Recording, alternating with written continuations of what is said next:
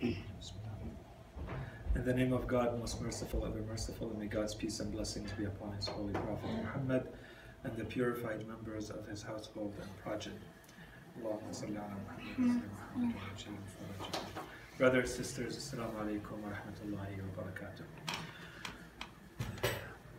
We are now at the seventh lesson in the series that has to do with general prophethood. Uh, inshallah, we'll have enough time to cover lessons both 7 and 8 today so that we can finish the series still in uh, 10 lectures. Um, so this is the third topic that we are addressing. The third topic that we're addressing having to do with general prophethood. So we talked about the necessity of prophethood on its own. We talked about infallibility, and we just finished the infallibility topic. And uh, inshallah, today we're going to start the third topic under general prophethood, which is miracles. So it's uh, it's made up of two lessons. One lesson that presents an overview of miracles, which is lesson seven, and the eighth lesson uh, is the objections and answers to what we present in lesson seven. Once again, I always remind of this point is that this is supposed to be an introductory level class or an overview, so we're not going in depth. There's a lot of discussions about each one of the points we're mentioning. We could spend entire lectures on each one of the points we're mentioning, give different points of view, what different scholars and schools of thought have said about it. We're trying to give the overview of what we can consider today being the classic position uh, of our school, the school of the followers of Ahlul Bayt. So the overview of this lesson is to provide uh, the major proofs for the prophethood. So there are three proofs that the author mentions, very much in passing, proofs one and two, and then he spends the entire lesson on third proof, which is miracles. The point of miracles, as we'll see inshallah, is to establish that the person who's claiming to be a prophet is actually a prophet. So in part, this lesson is yes, it's providing an overview, but it's also meant to allow someone to be able to assess that claim and assess the validity of someone claiming to be a prophet or claiming to have a miracle. Okay, so it's supposed to give us tools for us to, to establish that, and inshallah we'll see some, uh, some points related to that. The lesson then goes on once it's, uh, he presents the two very quick points. The third one is the miracle, so he spends a little little, a little bit of time on the notion of a miracle. What is it? How do we define it in theology? That's first. Uh, and then he basically builds the entire lesson on the definition that he gives, which is going to be made up of, let's call them three big ingredients. If they come together, we have a proper definition. They meet the proper definition of a miracle. So a miracle is going to be made up of an extraordinary event, ingredient one. That event uh, has a divine origin or source, that's two. And three, that this is related to a claim of prophethood. That's the third ingredient. And inshallah, we'll mention a fourth ingredient at the end, which is oftentimes found in works on theology, but recently scholars have started to say that with this we have everything, and the fourth ingredient, inshallah we'll mention it very quickly, is kind of implied under there, and we don't need it as part of the classic definition of an miracle. Okay, so let's start right away with the evidence of prophethood. So when someone says, I'm a prophet, I've been sent by God with a specific communication, with a revelation, uh, one way to right away assess that claim is to look at the history and the character of that person. So if you've lived with that person and you know them directly, you, you know them personally, you know how they've lived their entire life, or you're able to study that in good detail, extensively, comprehensively, then that alone could constitute a proof for the validity of their claim. If you have someone that you know and you consider them very reliable and trustworthy, you know their life, you know what they have gone through, you know how they conduct themselves, generally speaking, that they avoid anything that we would, a normal person would consider wrongdoing or sin or evil or ugliness and behavior in any way, shape, or form, you know that there's already a good foundation. And then they come and they say, Allah subhanahu wa ta'ala is communicating with me and He's asking me to communicate those teachings, that revelation to the rest of humanity or to a group of people, then you can rely on that as a proof on its own. So that's a first proof for prophethood. For someone to say, I'm a prophet, we look at their life, we look at their history, we look at the way they conducted themselves from the moment they were born all the way to the moment they start claiming that now they are starting their prophet mission, their prophetic mission. So, generally speaking, first proof. Of course, there are limitations and there are issues with this proof. The major one being the majority of people do not have that kind of personal connection and personal knowledge and awareness of that person who's claimed to be a prophet. So they have not directly lived with that person. They have not been able to see them in action, so to speak, from the moment they were born until the moment they say, I'm a prophet. Uh, nor are they able to study their lives in this manner in an extensive way. You may have chapters of their lives that are well documented, you can go back and refer to them, but you're not going to be able to say this is how they conducted themselves day in, day out throughout their life. So these are the major obstacles, limitations of this kind of proof. Is it a valid proof? Yes. If someone is able to overcome those limitations of this proof. Okay? So that's a first proof that someone can keep in mind to establish the prophethood of someone. The second way to establish the validity of the claim of prophethood is if we had access to a reliable prior prophecy about such a prophet. So you already believe in a previous prophet, divinely appointed, and you are well aware of some of the prophecies that they have given to you, and you believe in them, all of that is established to you, and now all you need is to be able to directly apply the criteria and the conditions that have been given to you from that previous prophet or a prophet living, let's say, elsewhere. So two prophets could be living at the same time, but in different locations. So if you already have the prophethood of Prophet A established, and they're telling you about a prophet B, you can use that as a as an argument or as a proof. So that's another way to have proper, valid evidence, proof for the validity of the claim of prophethood. Once again, the issue with this is the majority of people will not have that type of knowledge, awareness, uh, understanding that, or even belief in a prior prophet or a different prophet who has told them that a, another prophet exists at the same time or will come after with these conditions, with these criteria. So once again, we see that there are limitations with that. Of course, if someone is in a situation where those limitations don't apply to them, then they can use that as a proper proof, proper evidence argument for the validity of a prophet. So those two, very quickly, that's what is presented in the lesson about them. Of course, a lot more can be said here, but that's all we're going to talk about.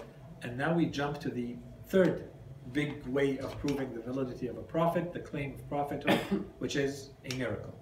Given that paths one and two are limited, they're not accessible to everybody, we go to path three. So path three is someone who comes and says, I'm a prophet, and the proof that I am a prophet sent from God is that I can perform a miracle. So before we go into it, very quickly in Arabic, the majority of works that you will see in theology that have to do with prophethood and uh, nubuwa in general, they're going to mention the term i'jaz or mu'jiza for this topic. So I'm simply, once again, I try to give you the terminology. So this is classic kalam. This is the majority, the crushing majority of our works use that terminology. It's i'jaz and mu'jiza if you go back to the Holy Quran, it does not really talk about mu'jiza and ijaz. What it talks about is ayah. So this is something to keep in mind and this opens an entire huge discussion that we're not going to get into here. But the manner in which Allah subhanahu wa ta'ala presents these things that, you know, all I'm to do is just give you a hint to where it can go in terms of the discussion. We're here trying to discuss things that are supernatural and extraordinary. They don't fit the normal pattern of causality that we're aware we're aware of. So this is supposed to be outside of the norm. That's why we consider it miraculous. So the Holy Quran refers to this type of miracle, miracle as an ayah. But it also refers to the creation of Allah subhanahu wa ta'ala as ayah, ayat, right? So those items that we consider part of normal, typical day-to-day life that we encounter all the time, in the terminology and then in the conceptual framework of the Quran, these are all miracles. The things that we're taken for granted because we have access to them and we live with them, and they seem to be day to day, common material things that we're well acquainted with. The Holy Quran presents them as miracles as well, if a miracle is an ayah.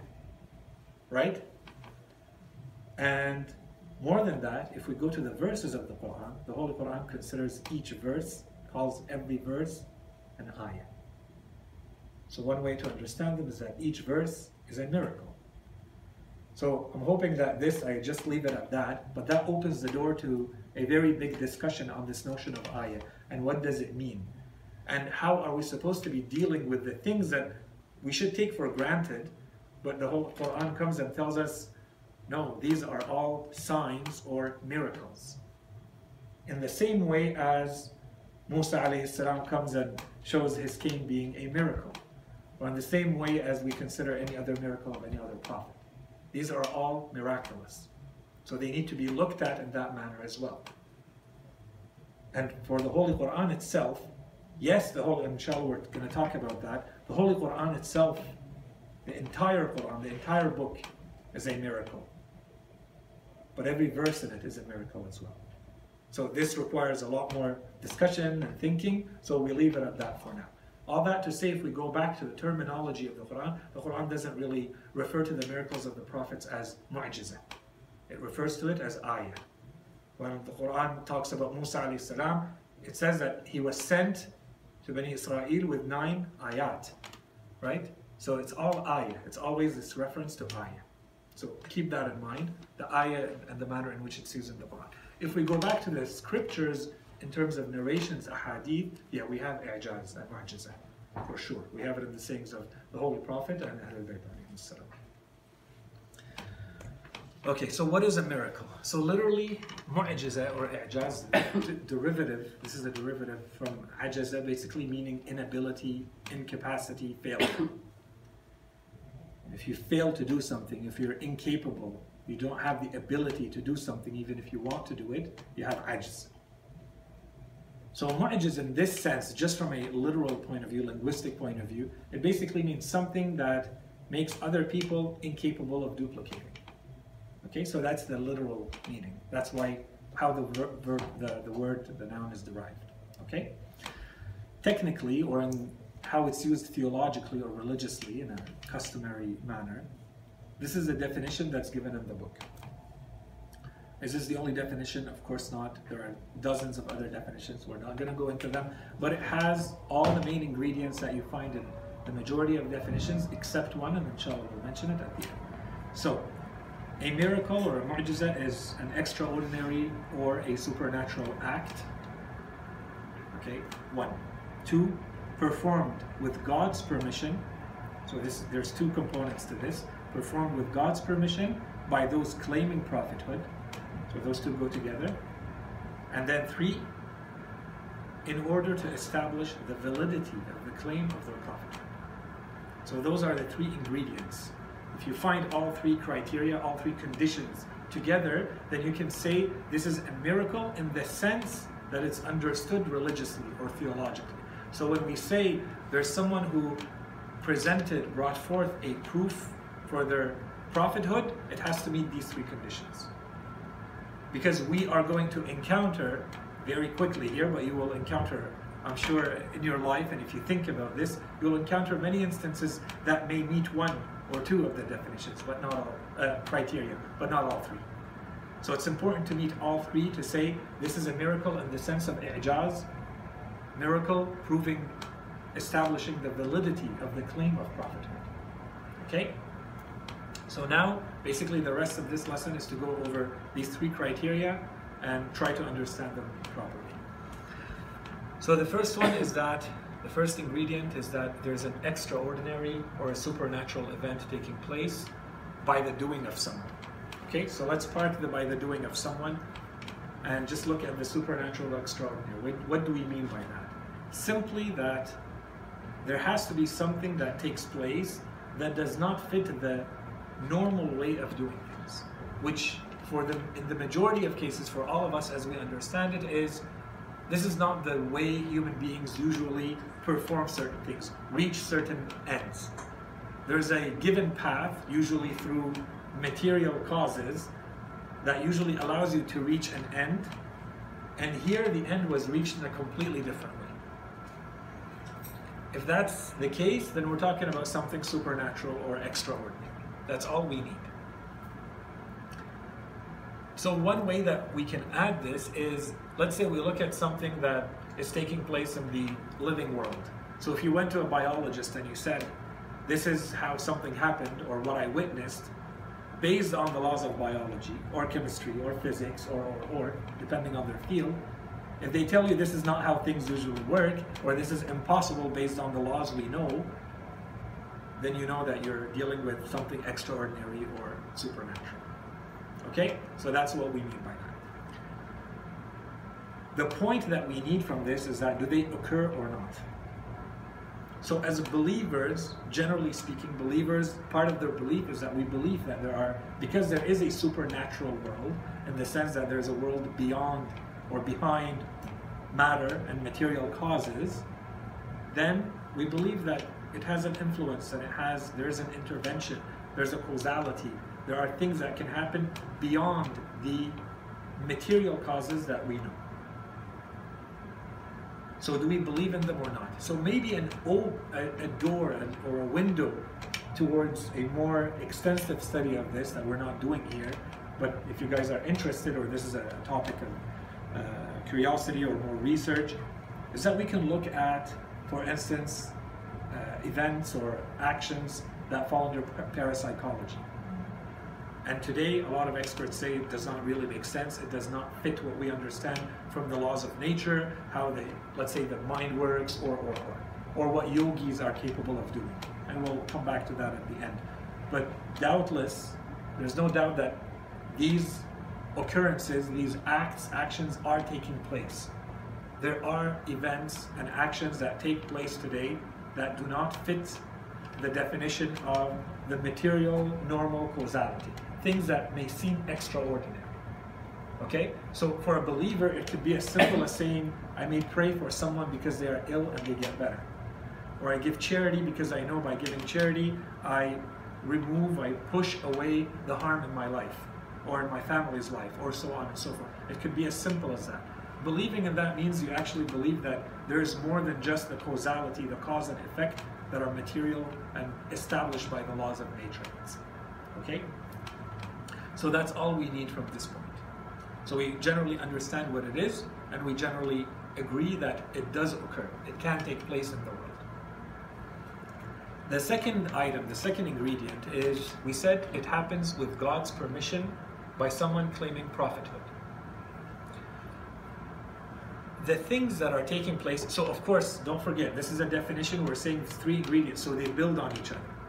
So now we have an extraordinary or a supernatural event, and we're adding to it God's will. And here we're going to say these events fall into two big categories. So, category one, they are events, they are supernatural, they are extraordinary, but they can be performed by a variety of people. I'm not going to say anyone, potentially anyone. It's, they're not actually taking place and happening by the act of every single person that we know, but they potentially could. In what way could they? Well, if we look at the examples we gave, or that we could give, we could give, for instance, if we say a yogi who has trained, has practiced certain meditations or certain practices, certain rituals that allow them to do things that the majority of human beings would not be able to withstand. They would kill them or severely damage them, harm them, and yet they are capable of doing those. And the, the manner in which they were able to do that is with practice. It's a science, it's a field, it's a knowledge, and they spend a lot of time practicing it until they reach a certain level of mastery of that field. Okay? And then, so we have those elements. We have those types of, let's call them extraordinary, supernatural acts, actions. Some of them fall in that category. and then we have the second category, obviously, the ones that cannot, could never be performed by just anyone, even potentially. So when we say miracle, we're talking about only the second category, not the first. The first is not a miracle. Yes, they are extraordinary. Yes, they break away with what is customarily considered the normal, natural order, material causality of the world. That will happen. But does it happen in a way that even potentially no one else could replicate? No. So how do we know? So here the author gives us two criteria. We could add more, but here he goes to the, the crux, the, the key criteria here. The first one is they can't be taught and they can't be learned. There's no master, there's not someone I can go to who will ever teach me how to do the things that the prophets did under the heading of miracle. When Ibrahim alayhi falls in the fire, if we inshallah will have the opportunity to go their lives, or how Musa alayhi throws his cane and it becomes a giant serpent, or or or, there's no one that will ever teach me, no matter what they know, how to do that. It's not something that can be taught, and it's not something that can be practiced, and I cannot train to get better at it. And even if I do it, I may not be able to teach it to anyone else. This is not the type of act that it is. And the second one, and this one requires a lot, it's a lot more nuanced and requires a lot more analysis, and we're not going to do that here, but we're giving the criteria at least, so you keep it in mind. The second one is that this second type is always overpowering. So no one can come and say, and I can do better, and I can do it more. I can do it in a way that's clearer or shows that I am better at it. If you fall in this type of act, so it cannot be taught, it cannot be learned, and it cannot be overpowered by any other act, by anyone else, then this is a definition of a divine miracle. and we're going to have examples. The reason, now if we look at this, let's combine now the two. We had extraordinary events, supernatural events in the first criteria, and we said we encounter those even some human beings today. There are people who can bend metal. There are people, let's assume that it's all true and we can actually establish that. It's proven in the laboratory that they can actually do all of that. Or people who have some telepathic powers, or people who can do some remote viewing, or people who can do, you know, all sorts of other parapsychological activities with their minds. We have that in criteria one. Now we come here to criteria two.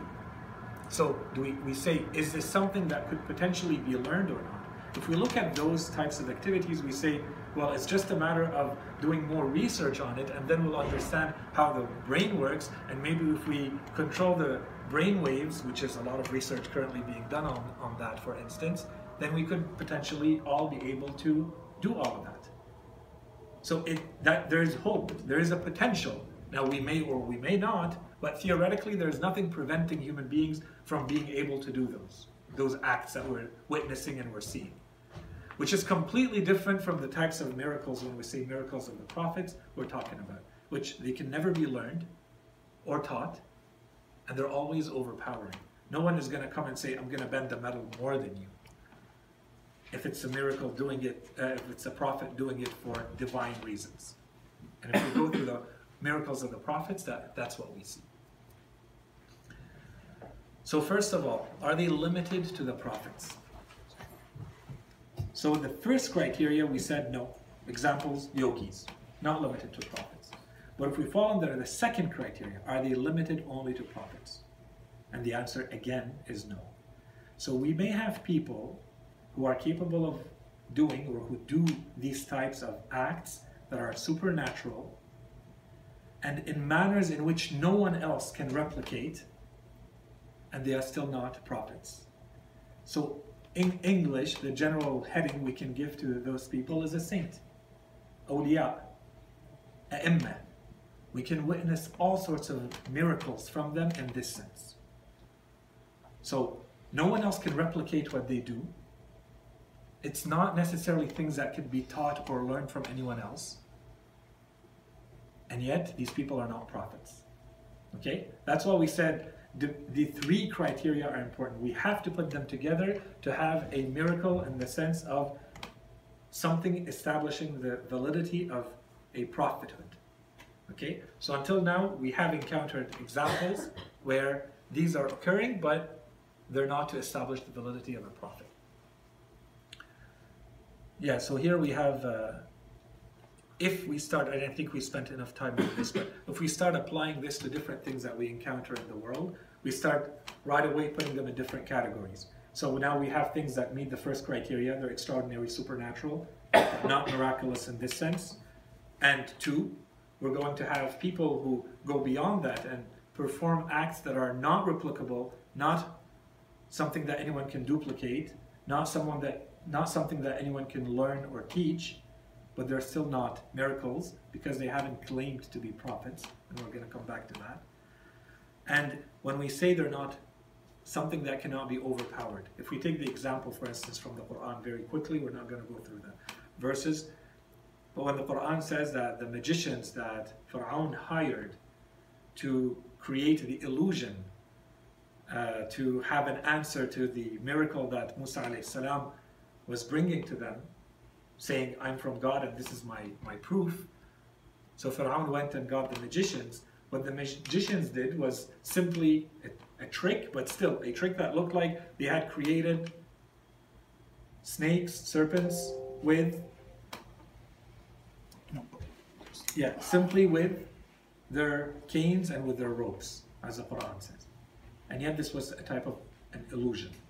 But fine, this part was okay. Where do we see the overpowering? So they did their trick, as a very good magician would do, and most likely in a way that today no one would be able to do. Okay, there's something very expert and very extraordinary in what they did. The answer that came back from Musa salam or from God is that his snake actually ate all the others. This is what we mean by the overpowering. So it's done in a way where there is no answer and there is no doubt and there is no confusion. Trickery, maybe. Maybe another magician who would see the ropes, who would see the canes go down and become snakes. Another magician would say, yeah, potentially someone else could do that. But if they saw the snake eating them, they would say, no, no, this is not a, a magic trick. There's something else going on here. And this is the point. That's why we said, and it's important if we don't want to spend too much time on this, but not to go down that path, you go back to the expert. And the expert will tell you, is this a trick? Is this something that potentially could be duplicated by someone else, granted that they had the knowledge and the, the practice and the training? Or is it something that breaks all the rules? Okay? So this is a, an example of that. And then we're going to continue with the distinctions in the next slide. And here, so the topic, as we said, is broken down in two. So we have God's will, or God's permission to perform the miracle, but it's performed by a prophet, but it's performed by a person who's claiming prophethood. So the, the author goes very quickly over this point, but if we go back to classic works, this is a very big point in works of theology, although I think the time we've spent discussing vertical causality or Tawheed Af'ali answers this point very quickly. The discussion that we have in works of theology is who's actually performing the miracle. Is it Allah subhanahu wa ta'ala who's performing the miracle? Do we say Allah performed the miracle or do we say the Prophet is performing the miracle? Who's the real agent behind it? And so if you remember everything we've said about divine will and divine power and how it's there's a vertical causality, so there's no independent cause, but Allah subhanahu wa ta'ala will grant the faculty, the power, the will to the entity to perform its action, to perform its role, then there's no problem in saying it's the prophets themselves who are performing it. And that opens the door, and I think I may, may have mentioned it at the next one. In any case, that opens the door to a point, again, it's nuanced and it's very delicate, but it's mentioned in, in some works, so I'm mentioning it quickly, uh, that the personality, the individual personality of the prophet or the wali, the saint, whoever's performing the miracle, is actually an ingredient in that miracle. it would make a difference who performs the miracle. It manifests itself differently because it goes through their soul. It goes through them, through their individuality, their personality. When it, yeah, so it is Allah subhanahu wa ta'ala who is ultimately the cause of everything, including the miracles. But these miracles are going through specific people. So there is a role that their personality, their individuality plays. And this is not the time to go deeper into this topic. But all that to say, based on everything we've presented until now about the oneness of Allah subhanahu wa ta'ala, or philosophically presented as vertical causality versus horizontal causality, we go back to those lessons, then this point becomes moot. We don't need to spend as much time as they do in classic works to say who is performing the miracle. Everything ultimately is done by Allah subhanahu wa ta'ala. It's His power and His will. No one is, no cause is uh, autonomous, right? So everything is from Him, all power and all will and so on and so forth. So the claim of prophethood is the third ingredient. So now we have an extraordinary or supernatural act one. Two, performed with by someone with the will and power of Allah subhanahu wa ta'ala or God's permission. Three, very important ingredient, with a claim of prophethood.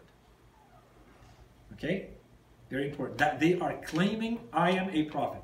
We have to add that. So difference between prophetic miracle and other divine miracles, this is what we said when we said there are miracles in the sense that no one else can replicate. You cannot teach them, you cannot learn them, they will be overpowering. But the person who is performing that miracle does not claim to be a prophet. He doesn't say, See, I can do this, therefore I'm a prophet of God. He's talking to me, and I have to communicate these new teachings to you with a religion and revelation and so on and so forth. That claim is not there. Okay? So if you go into the works of theology, for instance, here they start making it even in the hadith, you start seeing distinctions. So they will not call everything a mu'jizah or an ayah. They will say, here we have a karama. Hmm. Okay, so maybe it's something you can't replicate, you can't teach or learn. But so that you're not confused between that and what the Prophet is doing. So this person has been granted a favor, a grace from Allah subhanahu wa ta'ala for their high spiritual purity and rank. Allah subhanahu wa ta'ala allows them to do certain things, those are favors or graces or that they receive from Allah subhanahu wa ta'ala, but there's never a claim to religion or being a this is a revelation from Allah subhanahu wa ta'ala, and therefore I'm a prophet. This claim is not there. Okay, so this is very key, important thing. This is why, so as to avoid that confusion, we say these are karamat and these are mu'jizat. These are miracles and these are call them whatever you want. You can call them favors, or in some places they, they translate it as a saint miracle versus a prophetic miracle or a prophet miracle. Okay, to be very accurate.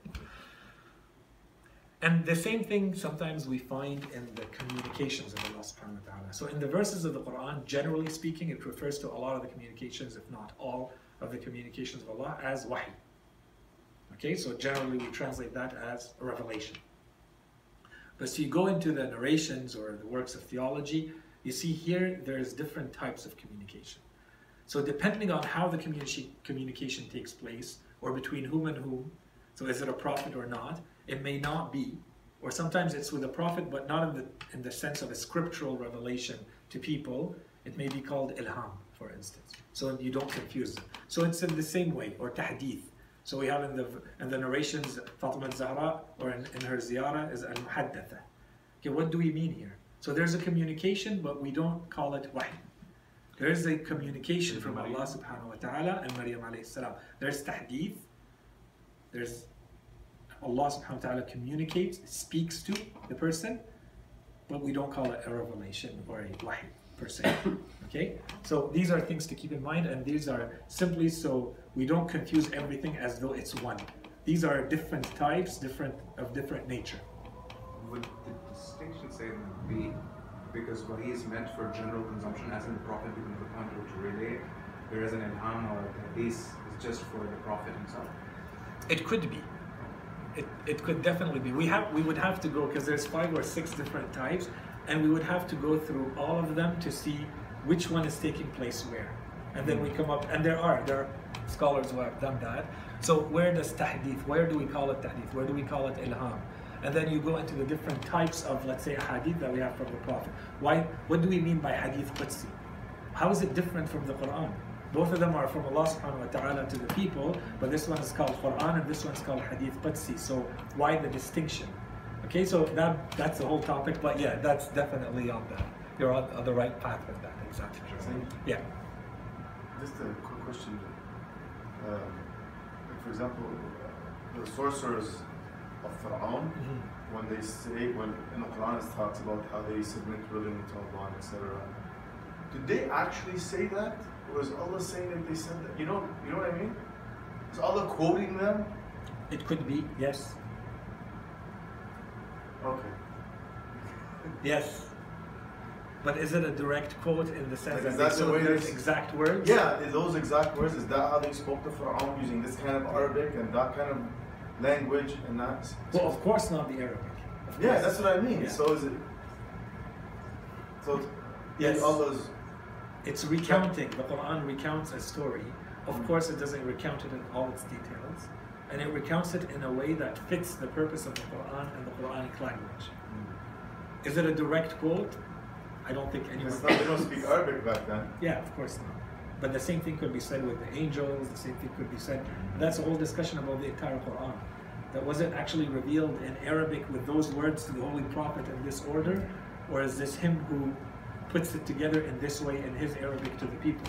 Okay, so that opens a whole discussion, and, it it's related creates. the topic because the Quran is Arabic just for Kareem's sake in case he's worried about sidetrack. Yeah, yeah. No, no, but that yeah. So that creates entire It's a yellow card. entirely different schools of thought. So depending on what you where you are in this, you're going to fall in a completely different camp. If you say the Holy Prophet is the one who's basically putting this the envelope, the external clothing with this Arabic language and wording and these letters and that order, it's all from the Holy Prophet. It's completely different than saying this is revealed to the Holy Prophet exactly in this manner, and the Holy Prophet is communicating as is to the people. These you fall in two completely different camps, and it has huge ramifications afterwards. Okay, so we're not going to go into that. But today, if anyone is interested, so these are the topics that would fall under what they call al kalam al jadid, contemporary or neo theology. Okay, because theology, as we're discussing it, so you know, I try to put some topics here and there and keep them relevant. But a lot of what we're discussing is the theological uh, framework or theory uh, as it has been presented classically. So a lot of these points are a thousand years old, if not more. We're saying the Imam spoke about them, right? Which is completely different than saying, but is the Arabic wording coming the Prophet or not? No, no, you're going back maybe 50 or 70 years now to very specific scholars who wrote entire books about this. And so these become kind of new arguments. Of course, you find a lot of the answers in old texts and old narrations and scriptures, but they were never presented in this way. So these are all ilm al-kalam al-jadid, and yeah, I would say anyone who finishes a good course on classic theology, definitely encourage them to go do a, a course on ilm al-kalam al-jadid, to be exposed to the arguments of the different schools and, and, and reach a verdict about them, because you need it when you enter into theological and philosophical debate about religion. Okay, so the claim of prophethood. So first point is there's a difference between uh, whether the person is claiming to be a prophet or not. If they're not claiming to be a prophet, then the point is moot. We should not be talking about prophetic miracles. The second point here is, in addition, we have to look at the character, the history, the life of those people. So sometimes you will have people who do claim to be performing miracles and who may be doing things that look like they are extraordinary acts. But then we have to look at what they're doing. We have to do an analysis of their intentions, of their moral character, of the way they live, to see is this compatible with being a divine prophet sent from Allah subhanahu wa ta'ala to guide humanity or not. And if it's incompatible, and the majority of people would look at this and say, this person would never be worthy, it would never, it's not befitting that this person is a prophet and a representative of Allah subhanahu wa ta'ala, then it should stop there. So we can't just look at the act in itself, and we cannot just look at the claim in itself. We have to also look at the person. And that's why we started the lesson with one of the ways to establish is to look at their life and their moral character. Where do they fall? Are they someone who everybody would look at and they say they're a righteous, upright human being? They live by proper principles and values, or do they live for worldly gain and do they live for personal gain and so on and so forth? So here, of course, we can spend a lot of time on this, and I don't want to. So very quickly, I think all of you are aware of the stories related, let's say, to Musaylim al-Kadhab, and there's others. This was a man who was alive at the time of the Holy Prophet, who also tried to establish his prophethood at the same time. And there are a lot of documented, you go back to the history, the story of the Holy Prophet, his life, and you'll see many, many stories that are documented about what he would do. But if you take his story very quickly, uh, at some point, there are people who came to him, some of his followers, and they told him, "You need to be doing the same miracles as Muhammad is doing. Otherwise, people are not, and we were not. We will not believe in you. We can't keep following you when he's performing these miracles." So I told him, "So what has he performed?" And they told him, "Well, he just went to a place, and the people of that place, their fruits were uh, all, all the plants were dying or dead. It was becoming a desert, and their well had almost no water left in it. And so he prayed for them." And he asked for a little bit of water from their well and they say he put some of his saliva in it and put it back in the well and it was overflowing with water and the place became entirely filled with fruits. So they told that to Musaylama he's like I will do the same thing. So Musaylama prayed. He he did whatever he does his ritual. For those people he told them I promise you that your land will become fruitful and your well will fill. And they say he walked over to the well and there was a little bit of water left in, that village and he spat in it and the remaining water in there completely dried up. And whatever they had left in fruits and plants completely died. So I'm not going to go into the detailed analysis of this story, but based on what we said, don't forget it's supposed to be overpowering. If there's a purpose behind this, is that supposed to establish the prophetic, the validity of the prophetic claim, I'm a prophet. Okay, so here the reason is, so why? When we look at all of this, what's going on? So here there are two, in addition to the scenario we presented, which is Allah subhanahu wa ta'ala supporting a prophet with their claim, which is the entire purpose. What do we have? Two other possible scenarios. Allah subhanahu wa ta'ala supports with a miracle someone who's not a prophet. That's one possibility. And the other possibility is Allah subhanahu wa ta'ala does not support someone who's really a prophet. Okay, so these are the three possibilities. Allah subhanahu wa ta'ala supports someone claiming to be a prophet and they really are a prophet. That's what we're discussing, and we're saying this is the case. But what would happen if we fall under the one of the two other scenarios? So someone who is not a prophet, example, case in point, Musaylim al-Kadhab, and there's hundreds if not thousands of these in history. Someone who is not a prophet, who claims to be a prophet from Allah subhanahu wa ta'ala, what would happen if Allah supported them with miracles? It would misguide the people. So this is the one thing that your kind of your reason is going to stop at, right? So you've used your reason, all of your rational arguments, and now you're gone to the supernatural. So you have to rely on this miraculous aspect to say this is the final proof that this person is actually sent from Allah subhanahu wa ta'ala. So if this person who is not sent is actually supported from Allah with this, and they are claiming to be a prophet, and it would not be clear to the majority of people that they are or not prophet based on what they do, then this would defy, defy the purpose. That's why we say that would not work. And Allah subhanahu wa ta'ala would not allow it to happen. That's one, one scenario. And the other scenario is if Allah subhanahu wa ta'ala would not support someone who is a prophet who needs the miracle to establish his prophethood, and Allah subhanahu wa ta'ala does not support them, again it would defy the purpose, goes against divine wisdom, which is the first lesson in this series. Why do we need prophethood? If this does not happen, if Allah subhanahu wa ta'ala does not support them with a miracle, when the miracle is needed, then it defies the purpose of the divine intervention to establish guidance for humanity. Okay? Yeah, here very quickly we can mention. So imagine a scenario, just an allegory, an analogy. So let's say you have someone who comes to a town and he tells them, I've been sent by a certain king, by the king of the land. He sent me with a very specific mission and this mission is to do this, this, and that, and he's asking them things that would normally not be asked of them. So they have to go out of their way. So they're going to tell him, well, what's the proof that you were actually sent from that king? What's the something has to be supporting your claim that you're actually sent from him before we, let's say, give you this money or do whatever you're asking us to do. So he could say, he has to say something that is very convincing to them. So if he told them, tomorrow the king is actually coming to this town, so when he's going to come by, I'm going to greet him in this very specific way that will tell you that only someone like me and someone like him would know, and we would greet each other in this manner to show you that I am truly his representative. So the people will wait, and if that happens, they will say, okay, yes, the probability just became overwhelmingly clear that this is actually a person sent by this king. And if it does not take place, then we will have a problem. How come the king did not greet him in this way, and it may completely invalidate his entire claim? This is one way to understand the miracle. It has to be something that is being provided by someone making a claim. I'm sent by someone. I have been given something to show you that this is my supporting evidence that I'm sent from them. This is something that only I can carry. No one else can carry this. And it needs to be convincing to the majority of people.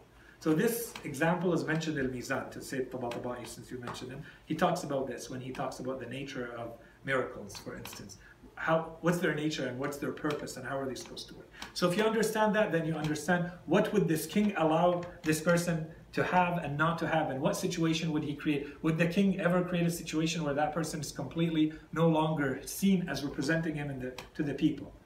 Would they allow that? They shouldn't, unless they want to get rid of them right? So with something similar could be said about prophethood. Of course, it's a simplified example, but that's the, the purpose.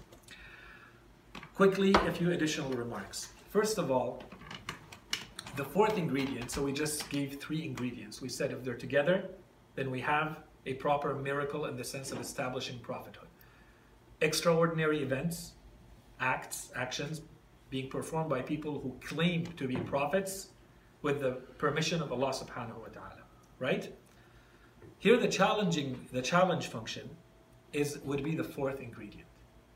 The fourth ingredient is that no, not only is something performed that defies or breaks away with the natural order of things, but there's also a challenge with it. I dare you to try to do something like it. Mm-hmm. Okay, so this is in classic theological works, this is a fourth condition. Increasingly, our scholars are no longer mentioning it. They say with the three that we mentioned, that's sufficient. You don't need to explicitly state, and there has to have, there ha- it has to carry a challenge role. It doesn't need to. The challenge role is implied in there.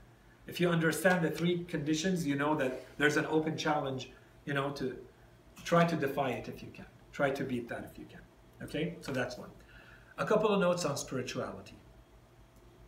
The first one is, and I mentioned it very quickly, but unfortunately we do find some of this in our communities and in our societies, especially as followers of Ahlul Bayt, which I think we should be setting the example, leading by example. We're supposed to be rational, we're supposed to be strategic thinkers, we're supposed to be following the Imams and the way they thought and they taught us how to think. So for someone, let's say, to very quickly let go of things that are very well established and known, valid in religion, because let's say someone saw a dream, or someone believes in some sort of superstition, or, or, or, is not really acceptable. And we unfortunately find a lot of that. So I mentioned that as a very quick point, especially as it relates to the claim of miracles. So and so can do this and that. So and so can break the natural order of things with, with something and this is how we have had entire groups of people who suddenly say, you know, the Mahdi has appeared and we're all followers because he can do something. It's not as easy as that. Don't just jump after on a, any bandwagon because, you know, it looks like someone may be doing something that may look like it's extraordinary. Okay? We have criteria that are very well established. we have scholars and we have our reason beyond all of that to, to use. So that's one. The second thing is the purpose behind Islamic spiritual development. I think there's always this insistence. If someone is not a believer in God, or someone is a believer in God but just not a Muslim, or, or, or, and they can do things that seem to be defying the natural order of things, then how come? How come, as a good Muslim, I'm not able to have any telepathic powers, and yet this person looks like they have some telepathic powers? Or they can eat fire, or sleep on nails, or walk on water, or, or, or. Okay, there's all sorts of examples.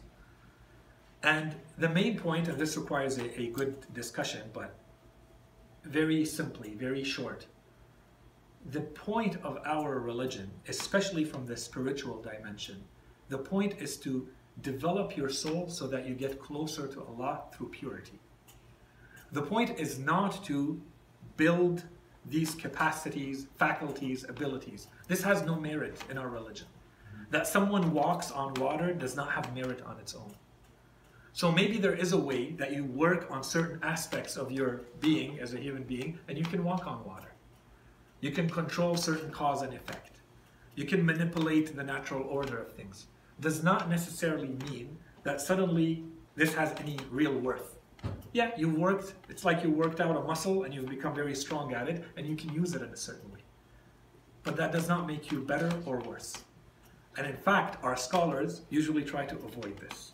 And this opens a, an entirely, completely different discussion. And it's not in theology, this would be more in akhlaq and spirituality and ethics. That are these things desirable or not? So everything comes down to the intention behind them. In itself, the act means nothing. You don't follow someone because they seem to have more of a, you know, miraculous ability. No, our imams, let's say, or the Holy Prophet or the Quran, they've given us the criteria for the moral spirituality of someone. They say the modesty of the person is worth a lot. So that becomes a lot more important than can someone perform something. This is what we're looking for. We've been given those criteria. The rest becomes a little more, you know, gray. It's not black and white. The black and white we've been given. There's no specific purpose in trying to develop this spiritual capacity if all it means is I can do something that looks like it's, it's extraordinary. And we have to add to that, so what's the intention? Why did you learn that in the first place? What are you trying to accomplish with it? This is where our scholars try to steer away from that. If you've been given that by Allah subhanahu wa ta'ala as a favor, you're probably going to try to hide that. Because you don't want that to become a, a stumbling block in your spiritual path. And not do the opposite and try to use it. You'll be very careful in the way you use that. Right? So this is what we feel and we find in the works of of uh, ethics and, and morality about this. A last point here is everything that has to do with the miracles that we discussed until now has to do at a high level with the claim of prophethood. It has nothing to do with specific teachings being brought forward by the prophet. So no one should go back to a prophet and say, I expect, let's say, a miracle because you just told me I have to pay zakat or perform hajj or pray salatul subh and you know two rakat. These are specific teachings. Once I've accepted the prophethood, let's say the prophecy of a prophet or the prophethood of a prophet, at that level, the whole point of accepting it is that the rest of the teachings are going to be accepted as devotional proofs, ta'abbudi. In other words, to put it very bluntly, you basically follow, follow them blindly. Once you've established that this person is actually sent as a prophet from Allah subhanahu wa ta'ala to teach you, then the rest just it's submission to that. And it's following that. You don't expect or you don't need specific proofs for each one of the teachings or this teaching versus that teaching. Okay. And yeah, at the end, this is very quickly, I thought, you know, one narration from Imam Sadiq alayhi salam, I thought that to me summarizes this entire lesson that we just had. Imam alayhi salam, he says, لا يعطيها, Allah subhanahu wa ta'ala says, al-mu'jiza, لا يعطيها, Allah subhanahu wa ta'ala is a, Allah subhanahu wa ta'ala gives the miracles to, I believe it's not written properly here. Allah subhanahu wa ta'ala has a sign or a proof or evidence that he will only give to his prophets and his messengers and those who represent him in order to establish the truthfulness of those who are truthful and the falsehood or the lie of those who are lying. Okay, so if you understand that, then you understand the entire lesson. Okay, so the entire lesson becomes an explanation of this one hadith. from Imam Sadiq alayhi salam. Um, we could very quickly go into the four objections and finish them and finish the lesson here. We're already 55 minutes. Or 55, we can Yeah. stop here. Yeah, because it's better to take our time with Sure. objection next time, maybe. Yeah. Okay. Yeah, so So, let's can I just- No, so we still have six minutes for questions. so we start the priority list for the sisters if they have any questions. Uh, any questions? No, nothing. Okay, the priority to everyone, and then at the end, Hassan will start. Yeah, we go. Yeah. Okay, um, okay, um, one, one of the things that uh, you mentioned is that uh, America is not known and not applicable. But there are certain things that uh, have long time ago prophet, like for example, Nabi Islam, he walked on water, he uh, did certain things. Or when before the the earth, Tyler, before the, the, the to teleport to one place to another place, these things can be practiced by certain people today, right? So when the prophet did it at that time, was it uh, considered a miracle? Because at that time nobody was able to replicate those, but today we can replicate these things. So whatever the prophet did, our prophet, and Imam Ali, or any Islam, or of these guys, did at that time, a thousand years from now, they did it and it replicated. But it's the still considered a miracle because at that time and at that era, it was not Just to be clear, so you're saying they're replicated by an imam or replicated by not Us. just normal people? normal people. Okay, so here, so the question is, and this was supposed to be the objections, it's not Mhm. the first or second objection is there. If a prophet is doing something that looks like someone else can do later, what do we do with that? And maybe it's because we are lacking knowledge. So when the miracle was performed, I believe it's the first objection, when the miracle is performed, the people of that time did not understand the causality and how to get it done. But maybe today or later, you know, you give enough time to humanity and they will, you know, explore and investigate and try to reach the truth and then that they will also discover the way to do that. So a couple of things, but very quickly. The first is that if we look at the definition we gave of miracles and we go back to what we consider to be the miracles of those prophets, no, we do not believe that anyone could replicate what they did. That's right. Yes. So one can teleport, one can teleport even better because the Mi'raj, right? That's way outside of this. Yeah, so here's where I want to add the nuance. So you're saying let, we look at something. You can't just look at the end. Let's say someone, you say someone was flying a thousand years ago, and that was miraculous. Oh, and today someone is flying, therefore it's no longer a miracle because we replicated it. You're only looking at the end. No, no, we have to look at everything. What was miraculous? If they just started flying, and that was the miracle, which I'm not saying it is, okay?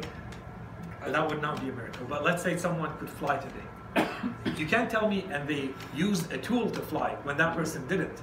They didn't get in a plane and flew. They didn't use any tool, or you have to do it in the same way they did it. You have to stand at the water and use a normal, typical cane and, and hit it, and then the, the water breaks in two mountains, as Musa did. That's how you replicate it. You don't put a bomb in there and split it in two and then use tools to. That's different. So Isa alayhi when we say, let's say he used medicine, and this is why I'm saying we have to be very careful. The Quran alayhi does not talk about Isa walking on water. Okay, so if I go back to the miracles performed, he says, for instance, there were people who had diseases and he healed them, or uh, and they're diseases that are not healed in that way. Okay, if you have you have someone who is entirely blind, born blind, and Isa alayhi salam just performs a little prayer and they are no longer blind, or someone who is you know medically, scientifically dead and he raises them back from the dead, I don't think he was using any cardiograms or using any. You have to replicate it in the same conditions.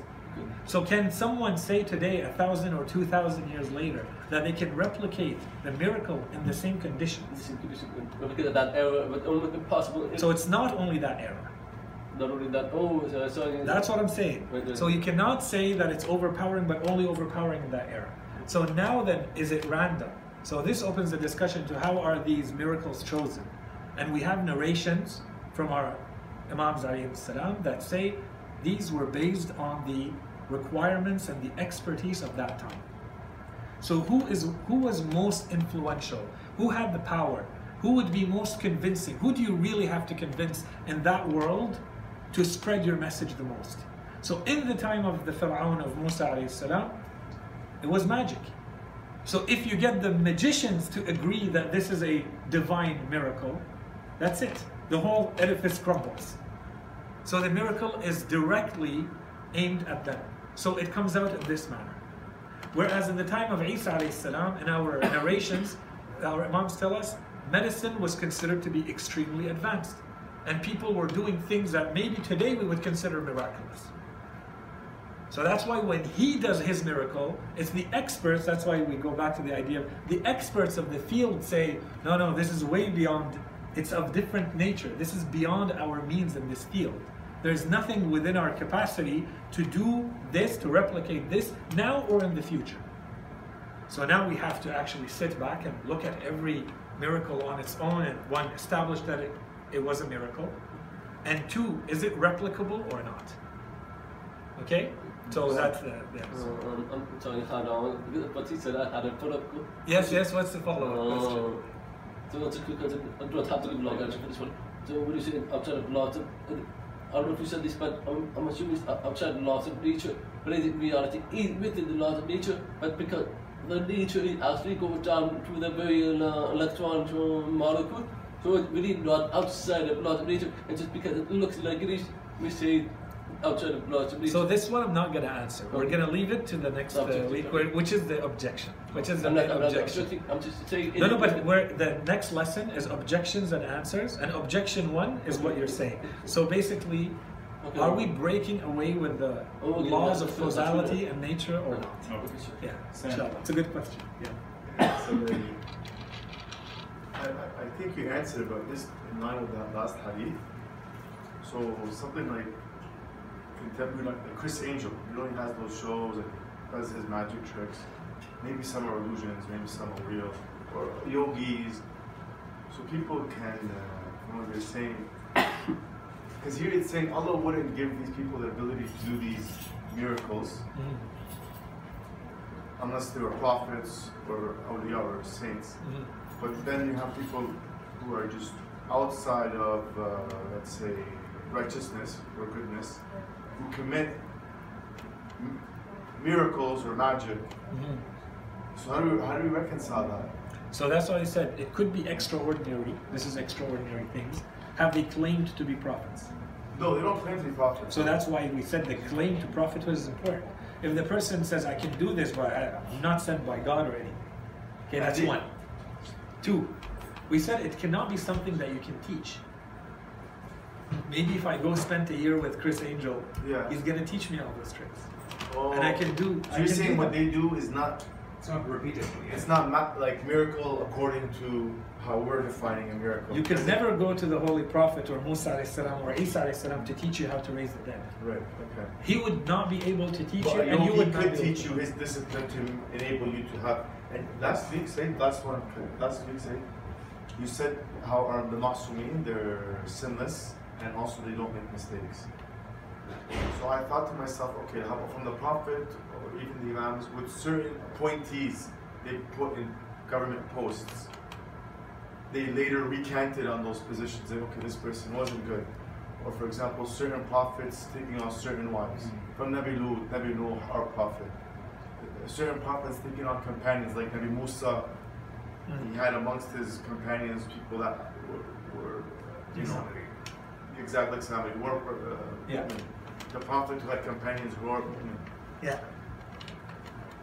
But even so, were these considered mistakes? Because were they not that? Are they considered mistakes? So- same thing with appointment, like government posts. Let's say the other one's for a test.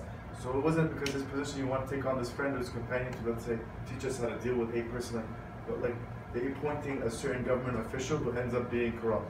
So let's go a step higher. Ah, So let's say Allah subhanahu wa ta'ala, who allows Iblis to teach the angels for 4,000 or 6,000 years, if not more. Was that a mistake?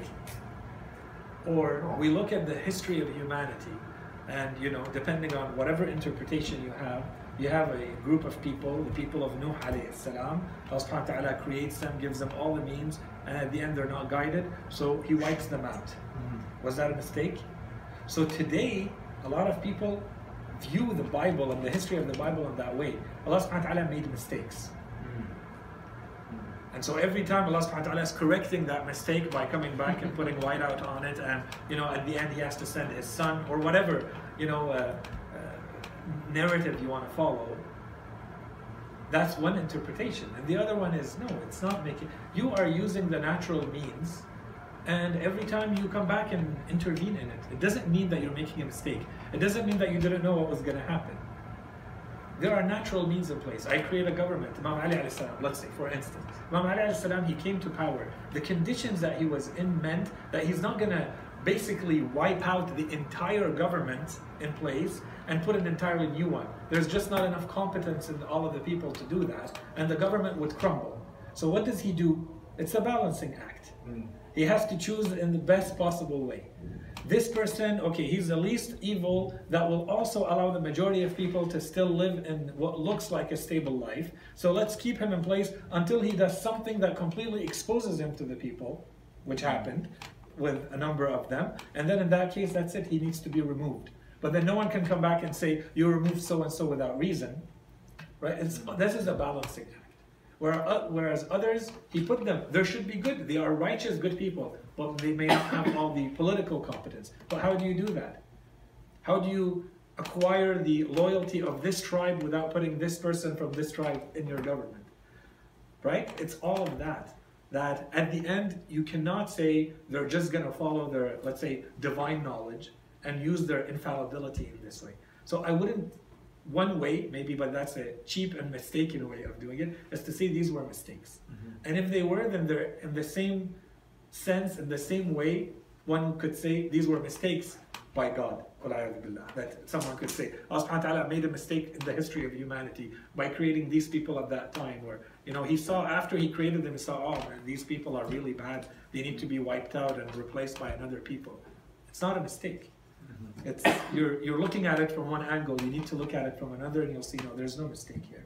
It's okay. a normal order of things that Allah subhanahu wa ta'ala follows or the Imams follow, and uh, anyone who has the, let's say, rational knowledge and arguments and way of thinking would say this is a right way of doing things. But Allah subhanahu wa ta'ala makes things work in a certain way. Your job is to do based on your free will. It doesn't mean you control other circumstances or the end result. Ahsan, Right? Would it almost be like, I mean, just, are you finished or you have? No, that was it. We still a have one on. minute, Sayyid, Sure. huh? Oh, okay, great. This is a follow-on to the sense question then. Would it be fair to say that, for instance, um, you know, people committing mistakes and then Allah's azab descending upon them, with the element of free will, at that point, and obviously since God is not making a mistake in creating them in the first place, it's almost the people bring the end result upon themselves. So that's the consequence of their action. Mm-hmm. And the same would be said even, masalan, with the oppressive rulers, right? It's like they've been created for the people to see. 100% yes but his argument it's good it's absolutely right uh, but his argument it has to be said in a way so that it's also applicable to let's say the manner in which the holy prophet or the imams ruled for instance. So from the outside it may look like they made a mistake. Mm, and today we do have that. Even within our school of thought there are people who say you know imam hussein salam committed strategic mistakes or military mistakes. Or imam ali salam should have done this instead of that. Okay, so here we have to go back and say, well, is that really the case? Or maybe you're looking at it from a very myopic, limited perspective. If you looked at the whole thing, you would agree, no, this was the right thing to do. You're, you're missing a point here. You're missing an angle or you're missing a detail that was very important in the context or whatever. You know, Said, on this second, on the supernatural, like Shias, we always want to witness miracle or like mysticism and whatnot. I, the other day, I was just thinking, I was just thinking to myself, oh, let's say the moon, one of his greatest miracles is how he split the moon. But honestly, to me, a greater miracle than this is his ability for 63 years, whenever a guest would come to his house, to never recline his back. This, this is a, miracle of a much higher degree than someone splitting the moon Yeah, at one depends. instance. And this is Time, where, you know? yes. So we focus on the moon and on Yeah. water and whatnot. Rather, if we really focus on the manners of the Prophet and the detail to which he practiced his life, Mhm. it's It's far beyond miraculous, any yes, miracle of, absolutely. of a supernatural Yeah. nature. Absolutely. Ahsan. Beautiful point. Thank you so much, Sayyid. Uh, صلوا على محمد وآل محمد اللهم صل على